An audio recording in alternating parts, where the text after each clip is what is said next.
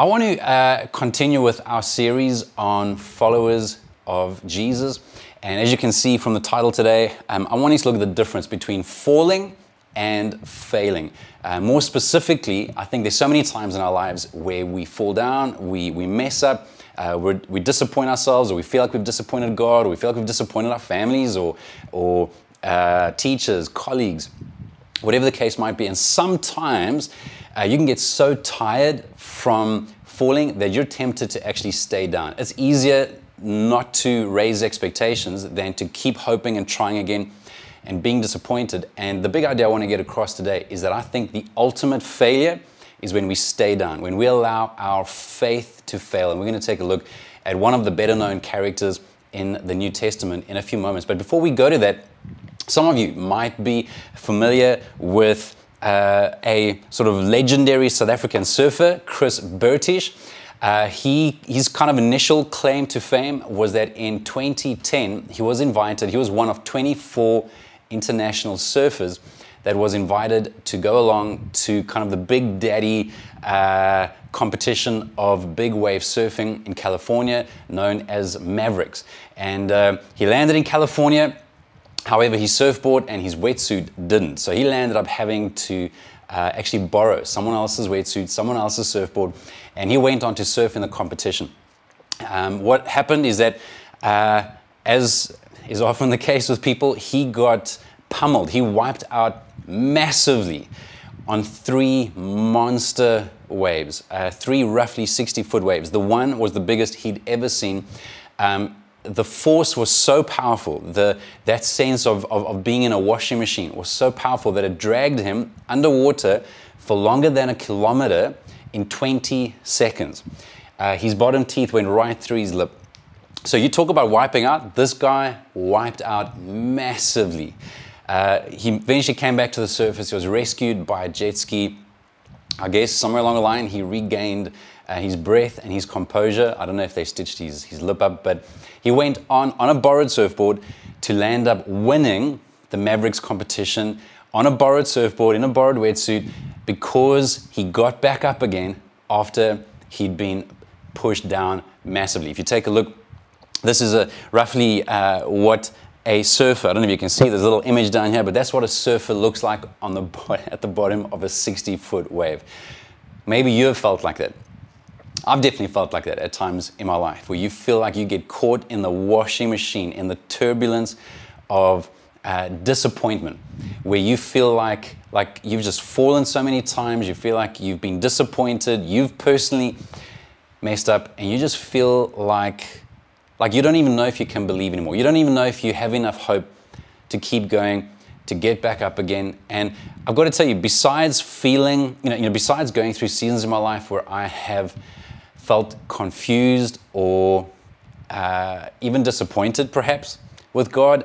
Um, I think the seasons that I've struggled with the most, the times where I have struggled the most to get back up, is when I have felt like I'm disappointing God. And I don't know if you can relate to that, where you feel, and I don't know, maybe even in this season, with with extra time on your hands and maybe you know you're out of routine maybe you're finding yourself your mind going to places you don't want to go to and your heart going to places that you don't want to go to. And maybe you're fighting more with your family than, like, you declare your love on the one hand, and then, you know, an hour later you're having really destructive conflict.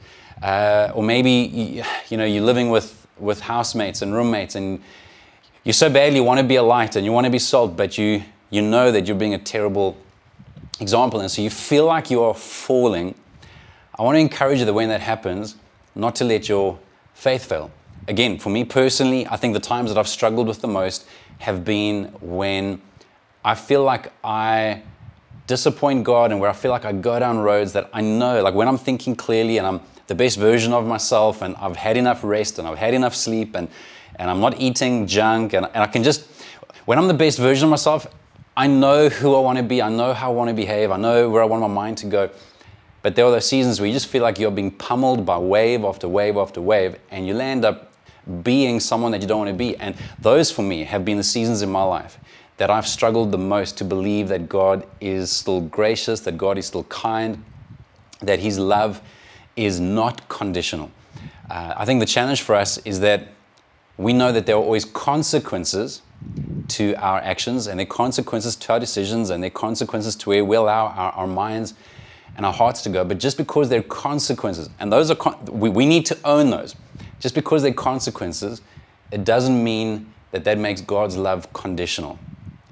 We have to take responsibility for the consequences, but we need to also accept that God's love is unconditional. And I think, arguably, one of the greatest examples of this, where um, the heart of God is revealed towards people and our weaknesses and our vulnerability, is the interaction that we see between Jesus and one of his disciples, Peter. Peter's pretty well known. He's, he's known as the guy who denied Jesus three times uh, before the cock crowed. And, and he's also known as the guy who tried to walk on water and the guy who cut the, the ear of the God off in the Garden of Gethsemane when they came to, to arrest Jesus. So, so he was a really passionate guy. He had faith.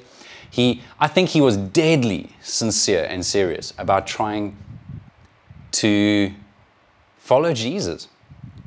Uh, in fact, the more I think about Peter, the more encouraged I am by how sincere I think he was in his intentions and his heart.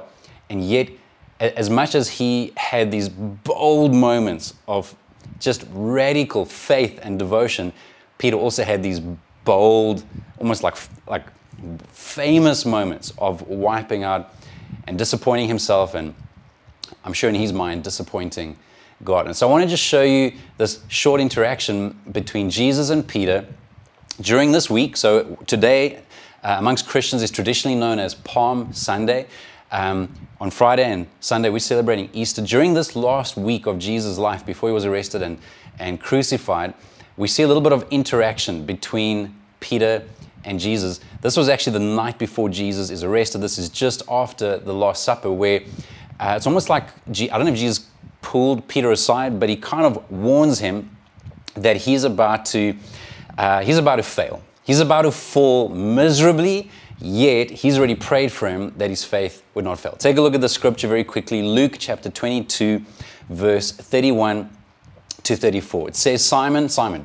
This was another name for Peter. Jesus changed his name from Simon to Peter, but in the Bible, there's still times where he's referred to as Simon. He says to him, Simon, Simon, Satan has asked to sift each of you like wheat. Just before we move on, I want to encourage you. I mean, actually, no, not encourage. I want to caution you that you do have an enemy who does want to sift you. He has an agenda. Yes, he wants to use this season to cause more conflict, to cause more uh, misunderstanding and bitterness between you and your family, to make you fear a lack of resources and the ability to pay bills and, and he has an agenda to steal, kill, and destroy. The Bible tells us that when he lies, he is speaking his native language. He is the father of lies. He cannot speak truth. He never, ever has a moment of mercy. So, yes, he has an agenda. But I want to also encourage you that God has an agenda. He loves you, He's relentless. We mentioned last week that He runs to the repentant. When we fail, when we fall, He's not the one that moves away from us. We're the ones that move away from him. So Jesus is already warning Peter that Satan has asked to sift him.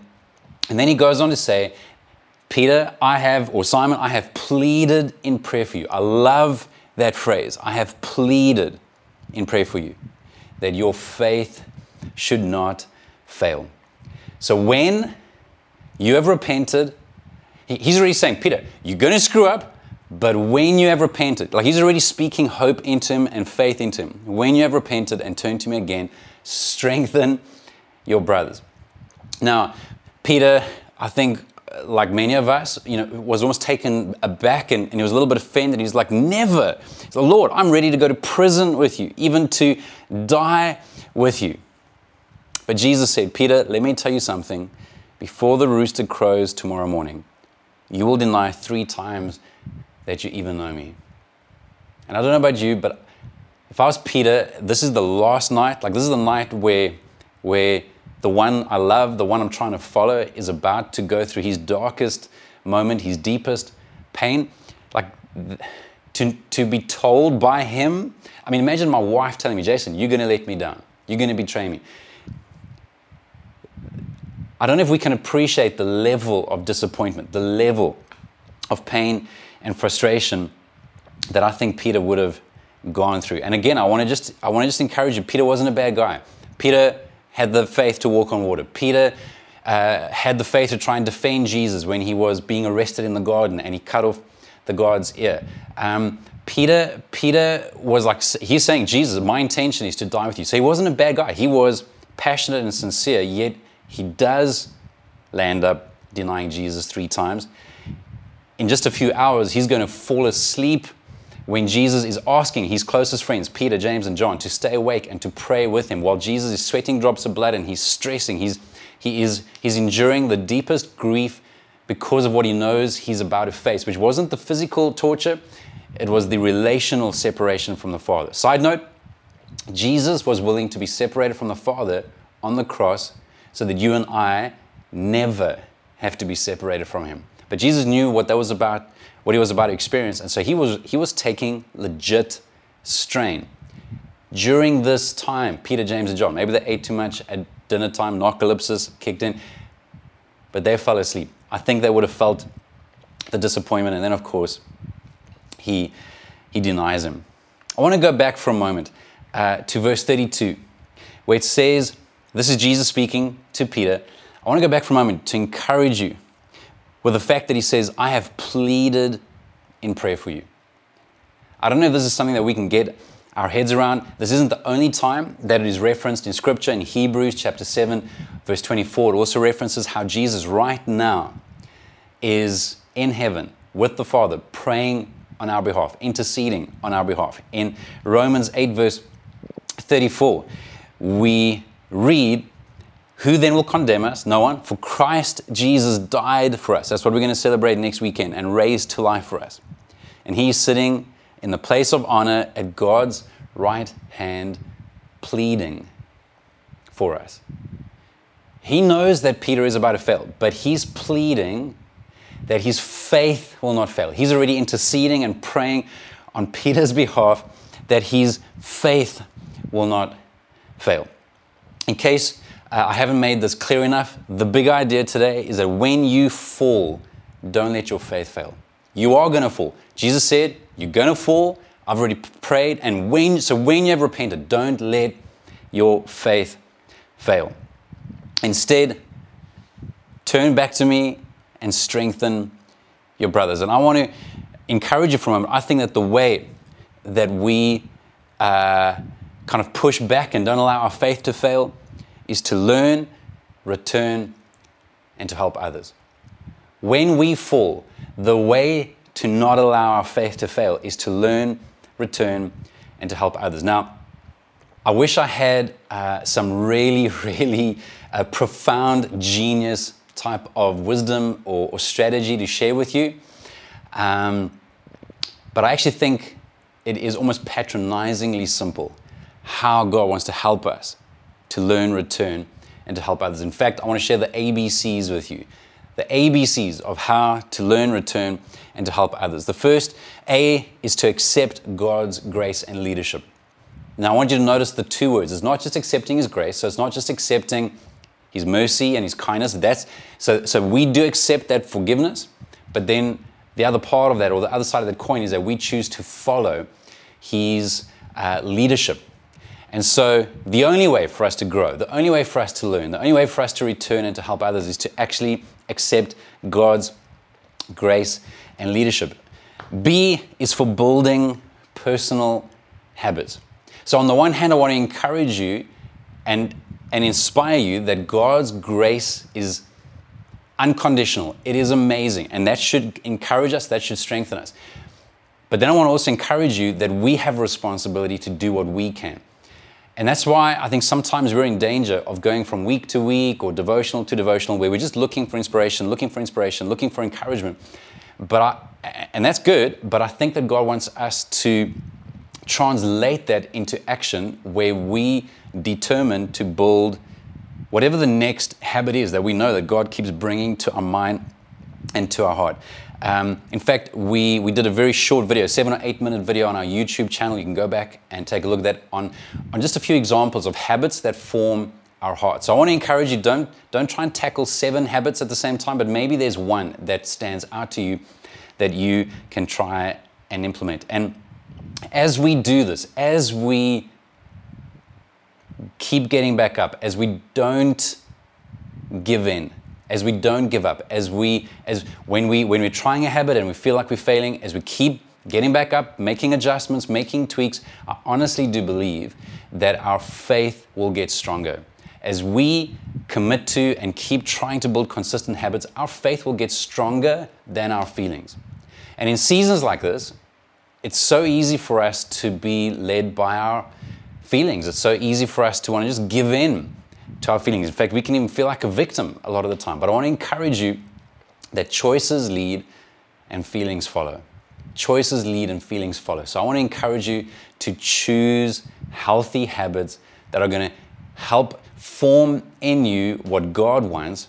You're going to find that your feelings are going to follow. Then you will experience the kind of joy and, and happiness that you want to add. And then the C is simply to commit to community. Um, again, we need physical distance, but we do not want to give in to social distance. We need support. We need one another. In fact, even after this recording, a bit later on today, I've got a, a video call with two very close friends where we we are committed to checking in at least once a month. I mean, we'll have other little brief check-ins, but at least once a month we have a kind of like a heart-to-heart where we laugh, we talk nonsense, but we also check in with each other, and and we share anything we need to share. We are vulnerable, we are transparent, uh, we have each other's backs. We need one another. I I can honestly tell you that uh, the only reason that I think I'm still serving God and I'm on a journey just like everybody else. Um, but I've often mentioned that, that for me there are three things. One is revelation, two is relationships, three is responsibility. So, revelation from God, and that's when you sense God uh, drawing you, inviting you, revealing His goodness and kindness, His grace to you. So, that's, that's revelation. Relationships are where we stop trying to do life alone. We are committed to one another, we are willing to trust and be trusted. Uh, we're willing to care and be careful. We're willing to give and receive love. We're willing to be supported and to support one another. Revelation, relationships, and responsibility. That's just a side note.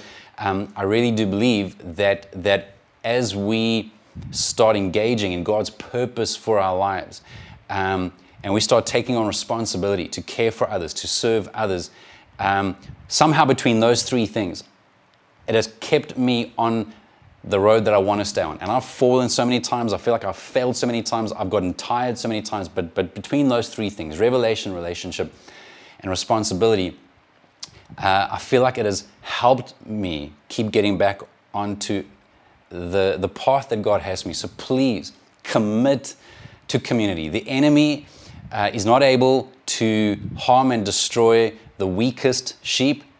He's able to do that to the most isolated sheep. A predator will leave a weak sheep that's surrounded by a pack, but he will attack a strong sheep that is alone, off by himself, thinking that he can do whatever he needs to. So, so if you're in a life group, stay connected to a life group. If you don't have data, just keep messaging each other.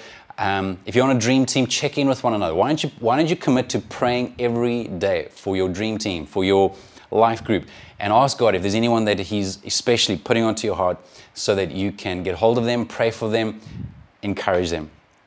Can you imagine, in closing, can you imagine what it would be like if we didn't give in to shame and condemnation and discouragement when we fall? Maybe you've heard this, and it's a little bit of a cliche, but it helps me remember it this idea that Satan knows your name, but he calls you by your shame. Whereas Jesus knows your shame, but he calls you by your name. In other words, your enemy wants to identify you with your, your whole person, with your weakness, with your failure. Jesus doesn't identify you with one thing or with areas of vulnerability. He sees you as a person that is struggling with something and he wants to help you with it. So, can you imagine if we don't give in? Can you imagine if we keep accepting God's grace and leadership, if we keep building healthy personal habits, if we stay committed to community ruthlessly, when we feel like it, when we don't feel like it, choices lead, feelings follow. Can you imagine if we keep getting back up, if we are resilient, if we have that bounce back ability, if we get stronger? Can you imagine what God can do through a community of believers all over the world who are gracious, compassionate, relentless? They're determined not to be defined by their failure, not to be defined by their weakness, not to be defined by their vulnerability, not to be defined by, by their limp, but to be defined by who God says they are, by how God sees you. One of my, I think one of my most consistent prayers is please God, help me to see what you see. Help me to see people the way you see people, and help me to even see myself the way you see me. And I, I'm telling you today, I'm praying, even in this moment, that God would help you to see yourself through His eyes. Do not be, do not, do not limit your identity to your failures, to your areas where you fall. Allow God to determine your identity. And I believe that as we do, uh, we'll be able to live out this scripture found in Hebrews chapter 12, verse 12 to 13. I find this encouraging and I feel like it kind of summarizes what we're talking about today. So take a new grip, look at this, with your tired hands. We're not saying that you're, woo, you know, full of energy and, and feeling excited and amazing. No, no, your hands may be tired. I want to encourage you to take, today to take a new grip. Strengthen your weak knees. You may be tired. Strengthen your weak knees. Your knees may be older. Strengthen your weak knees. In other words, learn, return. Mark out a straight path for your feet. That speaks of habits. De- determine, don't drift, determine your heading. Determine the road you want to be on. Determine the journey you're on. Mark out a straight path for your feet, and then we see how we can strengthen others, how we can help others in community, so that those who are weak and lame will not fall but become strong. You may not be motivated enough to persevere, to get back up, to fight another day for yourself. I want to encourage you, though, to fight another day for the sake of those that are coming after you, for your friends, for your colleagues, for other students at school, for your children, for your grandchildren, for your great grandchildren. You have no idea. I think that the enemy is way more convinced of your potential than what I am or what you are. God knows, God's always thinking generationally. God wants to use us to strengthen others, to build into others. So don't give up the fight. When you fall, make sure that you get back up again. Do not let your faith fail. Learn, return, and strengthen others. I want to end off by just showing you a, a short little clip. Um, it's, a, it's a modern uh, depiction and an illustration of Jesus' reassurance of Peter after he fell, after he denied him. And it shows us, I think, a glimpse into the heart of the Father towards us, where He hasn't given up and where He wants to help us to learn, return, and to strengthen others. Grace is God's unmerited favor for us, His crazy love. And the truth is, many times we struggle understanding it. If you find yourself struggling to understand God's grace, don't beat yourself up. Even the disciples struggled with understanding grace. Jesus, is that you? You're alive. I can't believe you're alive. Okay, I was in the boat and I wasn't catching any fish, okay? But I heard this voice and the voice said, Cast your net to the other side. And so I'm thinking, I'm a fisherman. I know what I'm doing, but I'm not catching any fish, you know? And so I throw that net over there and then a gaggle of fish pop into that net and I'm going, This is a total miracle. Who could have done that? I need to know who told me to throw the net to the other side. And boom, I look up and I mean, there is you. You're looking at me on the seashore going, It is I, the Lord, and you're alive. I can't believe you're alive. this is awesome. Andrew, get out of the boat. Come on. Peter. Yeah. Do you love me? Yes, I love you. I love you. You're alive. This is so great. Good, Hey, then feed my sheep. Andrew, get out of the boat. Come on, man. It's him. Peter, Yeah. do you love me? I love you, yes. And I'm so sorry about that rooster clucking. I had no idea what that meant, but I do now. I'm better for it, all right? Okay? Then feed my sheep. Andrew, I'm smiling, but I'm serious. Come on, get out of the boat. It's him. Peter, Yeah. do you love me? Jesus, mere words cannot describe the passion that I have for you. I love you. You know everything. I love you. Good. Good. Then feed my sheep. I didn't even know you had livestock. That is so like you, though. There's something new about you all the time. That's what I love about you. Peter, Yeah. do you remember uh, the morning the ladies went to the tomb? Yeah, yeah, yeah, yeah. We're all in the upper room trying to figure out what to do next, you know, because we thought you were dead. You know, you were dead, you know, and we're trying to figure all that out, you know. And Mary comes running up, and Mary's like saying, Beehive, beehive, beehive. And I'm thinking, I'm allergic to bees. Like, keep them out, you know what I'm saying? But as she kept getting closer, I heard her correctly. She was saying, He's alive, he's alive, he's alive. And we're going, Who's alive, who's alive? And she said, She was at the tomb, and the tomb was empty. And she said that the, there was an angel there. And the angel said, Go tell the disciples and Peter that everything is okay, he is risen. And so me and John, we hightailed it down there. And if John says he beat me, he's totally lying, all right? I beat him, FYI, all right, you know? And we get down there, and I'm looking in that tomb, and it is, it is empty. There's nothing in there, you know what I'm saying? And I'm like, what does this mean? What does this mean? And John is right there. John is so good with words. He should write a book. He is so good with words.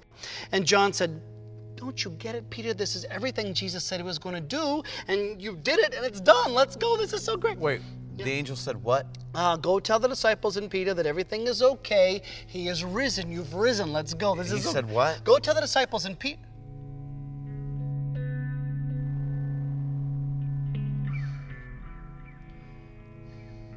Go tell the disciples and Peter. You said my name. Why did you say my name? Peter, that's grace. No, no, I don't I don't deserve that because that night people kept coming up to me asking me if I belonged to you, if I was with you, and I kept denying you left and right, all right? No, it'll take me my whole life to make up for what I did. It was unforgivable for No, what I did. No. What I did on the cross was meant to take what is unforgivable and make it forgivable. That's my grace. It's not about you, it's always about me. That's grace, Peter. Maybe you can relate to Peter. Maybe you feel like you have, have knowingly denied God, walked away from Him, uh, or let Him down in some way. I cannot encourage you enough today when you fall to get back up. Don't let your faith fail. Get back up, try again, and if you fall again, get back up, try again. Confess, repent, but try again, try again, try again. Keep accepting God's grace and leadership. Keep committing to building healthy personal habits. Keep committing to community. I think that as we do this, we're going to find that God will meet us where we're at. He's going to strengthen us. He's going to encourage us. He's not going to allow our faith to fail. Let me pray for us. Father, thank you so much that you meet us in our actual point of vulnerability, of failure. Thank you so much that you don't just throw your hands up and, and give up on us, but that but that Jesus is actually pleading for us. He's He's talking to you right now saying, Hey dad, I know what they're going through. I know, I know what that feels like. They need our help right now. Come on, we got to we got to help them, we got to strengthen them. Thank you, God, that that is is who you are, that that's the support that we have at our hands. Lord, for people that that are maybe exploring a relationship with you, I pray that you'd help them to see your grace, your mercy, God, that, that they would give up trying to sort themselves out, to, to clean themselves up, to get their act together, to, to prove themselves, to make themselves worthy. God, would you help them to say yes to a relationship with you? Help them to say yes to Jesus' forgiveness. Help them to say yes to your leadership, to following you. God, I pray that you would help them to commit to the journey, to begin a journey of becoming a follower of Jesus. And Lord, as we endure, as, as we persevere in this journey, on this process, God, please, would you help us to build the habits that are going to strengthen us, that are going to form in us the fruit that you're trying to bear in us? And would you help us to persevere and to commit to community where we would strengthen one another, encourage one another, and pray for one another? In Jesus' name I pray, amen.